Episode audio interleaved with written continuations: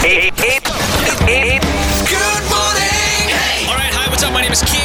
Good morning. Welcome to the Radio 1 Studios. Wakey, wakey, Bangalore. Hey, it's Kay. Take it easy, dinosaur. He's here to turn your blues away. Good morning. Hey, The show's called Good Morning Bangalore. good morning. 94.3 Radio 1. All right, good morning. Welcome to the show. It's a very, very exciting time. You've been hearing us speak about Bravehearts on the battlefield quite often. Bravehearts on the Battlefield, celebrating our war veterans on 94.3 Radio 1. It's a segment we're running through this week on occasion of Vijay Divas, which happens to be on the 16th. Now, I am really excited to speak with Wing Commander Aspari uh, Raghunath, who was commissioned in 1964 as a navigator, later trained on the Canberra bomber in 1966 under the command of the then squadron leader P. Gautam. As a flight uh, lieutenant, he again served under the wing commander uh, P. Gautam during the Bangladesh Liberation War in 1971. And that's the focus. It's 50 years since that liberation war. Wing Commander Aspari Raghunath, he carried out bombing missions over West Pakistan as well as East Pakistan and he was awarded the Veer Chakra for his role in the war. He served in the Indian Air Force as a instructor, local examiner, systems test navigator on various aircrafts at ASTE and um, uh, the premier uh, test uh, flying center in the Indian Air Force, in addition to operational flying, administrative, and counterintelligence duties. Now, he took a premature retirement from the Air Force in 1986 and was uh, senior vice president of the Kirloskar Group of Industries till 2015. Wing Commander, it's good to see you. How are you? All okay? Fine, thank you. I want to thank you for taking out the time. I know you have a really, really busy day, and it's a pleasure to see you. It's a pleasure to talk to you in person.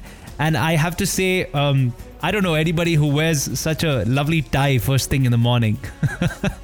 Thank you. It's part of the service's life. Super. 50 years of, of course, uh, Liberation War of 1971. Um, and looking back, what are some of the first memories that come to your mind personally? I'd love to know. Top of the hat memories are memorable missions I undertook, and also a very sad feeling of the friends whom I lost because the glory or the honor which has been given to people who are still surviving actually goes to the people who did not return, my good friends in this war, and they were gems of the squadron.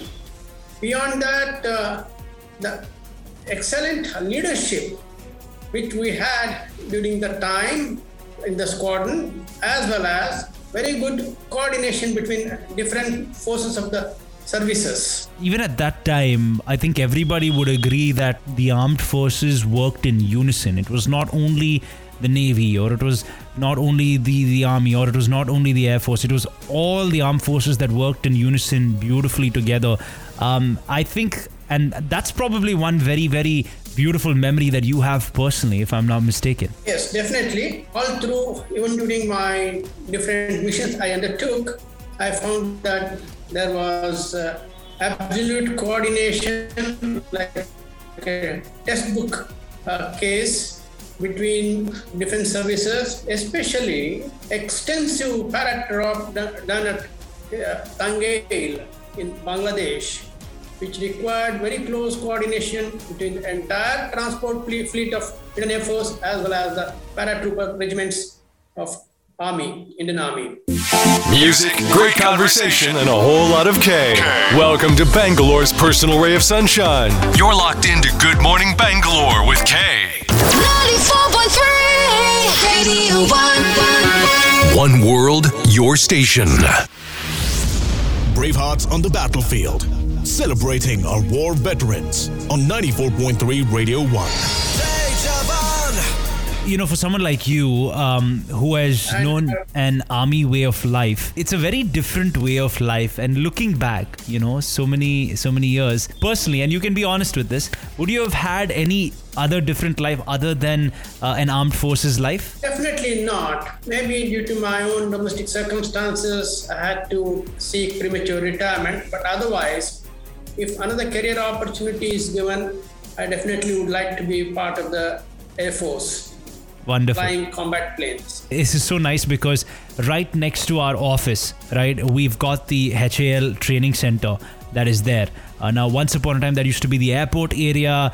Uh, it used to fly a lot of commercial planes out of there, but that's also been the base of the Air Force for a lot of test flying as well. So we get to see a lot of beautiful, you know, flights and helicopters really taken off and uh, things like that, and it looks so exciting. So from that perspective, I'd like to ask you, which is probably one of the most exciting aircrafts that you've ever flown in your life? Uh, exciting aircraft, I would still hold the Canberra Bomber, which was very versatile. It could fly very high. 48,000 feet, though, was the ceiling altitude. We could go even beyond that. At the same time, it was highly maneuverable at very low levels because ultimately we're doing missions at 500 feet and below. And uh, it was a very dependable aircraft and could get you out of any situation, but at the same time, it demanded absolute professionalism throughout Yeah. flying. And this was the most exciting aircraft. Apart from that, an odd sortie done in the night time in, in Jaguar, Right. as well as in other helicopters while I was at Pathankot. Fantastic. Looking back at the the war of 1971, what would be probably something that you could tell us that isn't in the history books, you know, in terms of an experience maybe you had or that you witnessed firsthand or that your um, fellow comrades actually witnessed? Could you give us some insight into that? I think there's a very good book edited by General Cardozo, uh, In Quest of Freedom. In Quest of Freedom, it covers uh, briefly the missions that I undertook during 1971, the Canberra bomber operations, both in West Pakistan as well as East Pakistan. And uh, definitely it dwells at length on some of the special missions that we undertook. So this book is a, a good material to understand how individual formations as well as the squadrons uh, undertook their role during 1971 operations. Right. Um, I'm curious, you know, while you were undertaking these operations in the 1971 Liberation War, how was your family back home? They must have been really, really worried. Uh, am I right in saying that? And how? I was a bachelor during 19 family, my brothers, sisters, etc. were at Bangalore. They were all at Bangalore. Obviously, they were very anxious. And my sister, who was more like a mother to me at Delhi, she was praying practically all day for my safe return every night. Uh, after the operations, I continued to be at Gorakhpur because I was deployed at Gorakhpur Right. and I returned. I came to Bangalore for a very short while to spend time with my brother and sisters, and uh, it was a, a wonderful meeting because they were all quite tense throughout the war period, and they were saying their own prayers for me. There are people who complain about blues, and there are people who listen to Good Morning Bangalore with Kay. Let's go! 94.3 Radio 1. One world, your station. Bravehearts on the battlefield. Celebrating our war veterans on 94.3 Radio 1. All right. If I may move on to asking you about your your Veer Chakra moment, right? It's a moment of great pride and appreciation for any defense personnel. Can you share that moment with us? What was that like? And and was it something that you expected? It was least expected uh, because uh, major factor that played on my mind is I have been trained by the country at very expensive cost, and I must do my bit at any cost. Okay, even to the extent of even if I don't come back doesn't matter, but a mission that is given to us must be performed to the best ability without thinking of the consequences, but for the success of the mission. This was one single thought which was in my mind, and I always told my compatriots that Canberra's during the last one to two minutes of their flight in the target area, unless they stick to the directions and speed meticulously, without wavering, in spite of any anti-aircraft fire or any other disturbance, they will not be able to deliver their bombs on the target. So I always told people that we have been trained and we have been looked after by the country and that last one or two minutes matters a hell of a lot for us to be successful in our mission. So don't waver from that. This was one single thought. And as you asked about my feeling about Veer Chakra, quite elated about it momentarily, but is on account of my friends who supported me in the squadron and who are not with us anymore. They were all the gems of the squadron, like Flight Lieutenant Brian Wilson, fantastic human being, as well as a great flyer, Flight uh, R.B. Mehta, and including Wing Commander Padmanabh Gautam himself, Mahavir Chakra Bar Vayu Sena Medal, who was decorated twice, honored both within the country and outside the country. All times, I don't think uh, I would have been able to be successful. As a matter of fact, I could tell you that when I was on a mission to West Pakistan, Brian was on a mission to the East Pakistan, and it was felt that East Pakistan missions would be like milk run. I had not carried my chocolate rations Right. while on this mission. So Brian told me, Raghu, you are going on a dangerous side. So you take the chocolates and I, mine is a milk run. Unfortunately, on the last day, he did not come back. He's no more with us. Such caring friends were there, and I'm sure that their good wishes saw me through the entire 71 operations and subsequent life also. That's wonderful to hear. Looking forward to partying on the weekend is so yesterday when you have a party on the airwaves every morning. Every morning. You're with uh. K. 94.3 Radio 1. One world, your station. Bravehearts on the battlefield, celebrating our war veterans on 94.3 Radio 1. Off late, and, and I'm very happy to say that you're seeing a lot of women joining these frontier positions. And what's your thoughts on, on, on, on women reshaping these roles? I think um, for the morale of the whole country, especially empowering the women, and also because they are also, recently we have also said that their population is slightly more than um, male population, which may be correct or, or otherwise, but they play a very crucial role in the development of the country. Yesterday itself, I was in a serious discussion with a group of women at Bhagalpur, you may not be knowing, uh, who are at the National Thermal Power Corporation s- station at Bhagalpur. They were also saying that we are as good as men in taking care, uh, creating the power sector's requirements, meeting that requirement, and we are doing good job.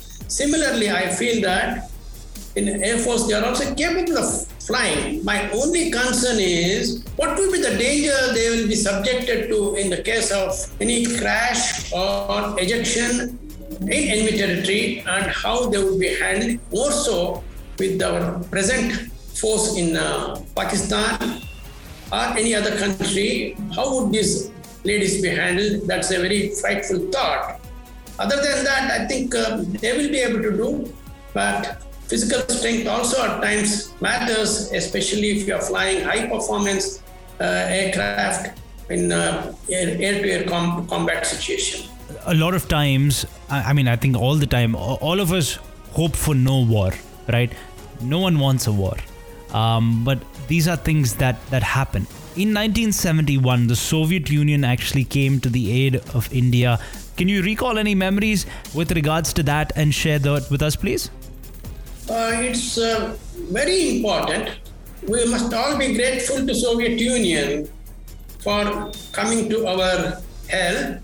As a matter of fact, every day in crew rooms after the flights or before flights, we used to discuss this, we used to think it over. And though Russians were telling us, please finish Bangladesh occupation quickly, it got delayed. But for that help, I don't think we would have been able to overcome the threat posed by the Americans as well as the then British forces in uh, Bay of Bengal or Arabian Sea.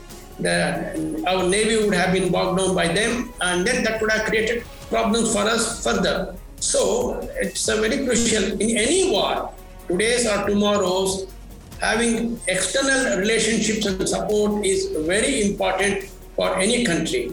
If you do not have that, success in a war will not be very certain. So I think Russians came to our rescue in a very significant way. And not only that, our own uh, political thinking was leaning towards them and they stuck to the words that they gave in terms of uh, coming to our aid as per the agreement that we had sent, signed. Bravehearts on the battlefield, celebrating our war veterans on 94.3 Radio 1.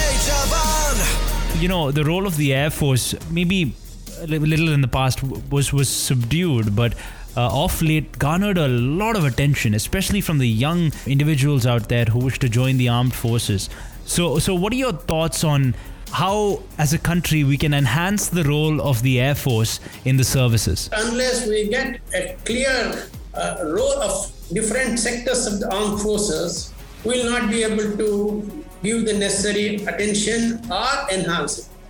Irrespective of what your uh, the ground troops' strength is, in the beginning of every war, attaining superiority in air power is a must.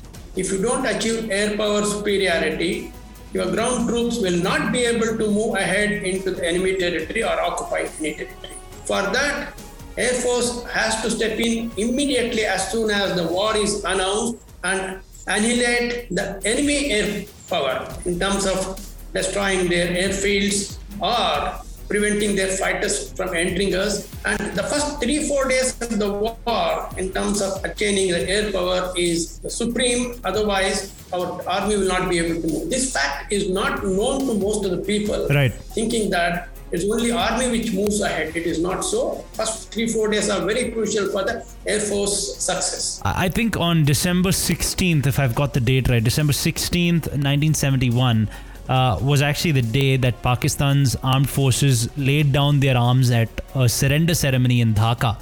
Uh, before the joint command of the Indian Armed Forces and Bangladesh's uh, Mukti Bahini It was the finest hour for both India and Bangladesh's military histories, one old and uh, another new. From that perspective, on that day, I'd love to know, uh, actually, and it would be on this day, uh, so many years ago, what went through your mind when when that happened? Oh, it was a very proud moment that Pakistan was humbled by our great armed forces, and never in the history such a big victory had been achieved by any armed forces in a matter of about 13 to 14 days, where 93,000 troops had surrendered to us. Nowhere else we have seen this, and that was a very proud moment for all of us, and also each one of us who participated. We felt that we contributed in a small way or a big way to that success and that pride that we could get. I want to really thank you, Wing Commander, for um, taking out the time to speak with us. Uh, the golden jubilee of the, the, the liberation war of 71 is is one that I think every Indian will remember and if say for example they weren't around in that time their fathers and their grandfathers and their grandmothers and their mothers would tell them about the same. I want to end this by thanking you for your services in the armed forces, uh, which I think many people would uh, echo, you know, saying uh, to you uh, with me. I look forward to actually that, you know, wonderful little tour that we have on the 18th. And uh, here's hoping that by listening to you, there are a lot of young people out there who are motivated to join the armed forces, especially your your line, which is the Air Force. Um, and so, as a parting note, before I let you go, I would love to hear what you would like to say to all the young uh, Indians out there who wish to join the armed forces. Mr. Machado, objective with which I have come today to speak to, to encourage the future generation to join armed forces, especially the Air Force, because it's a wonderful life, it's a very satisfactory life, and it not only it has adventure, it has a lot of knowledge to gain, both technical as well as other social knowledge. Excellent camaraderie which you can experience there will not be seen in any other, any other sector of our professional life. At least that is my experience. So, uh, if this brief talk can motivate them, my job is done. Thank you very much indeed. Thank you so much. And um, I hope you have a beautiful day ahead. Thank you for taking out the time. Thank you. Thank you very much. All the best, Mr. Thank Machado. you. Ladies and gentlemen. Get to know him off air too. Have you followed him on Facebook, Instagram, and Twitter yet? At Off Air with K. Slide into his DMs now. 94.3 Radio 1. One world, your station.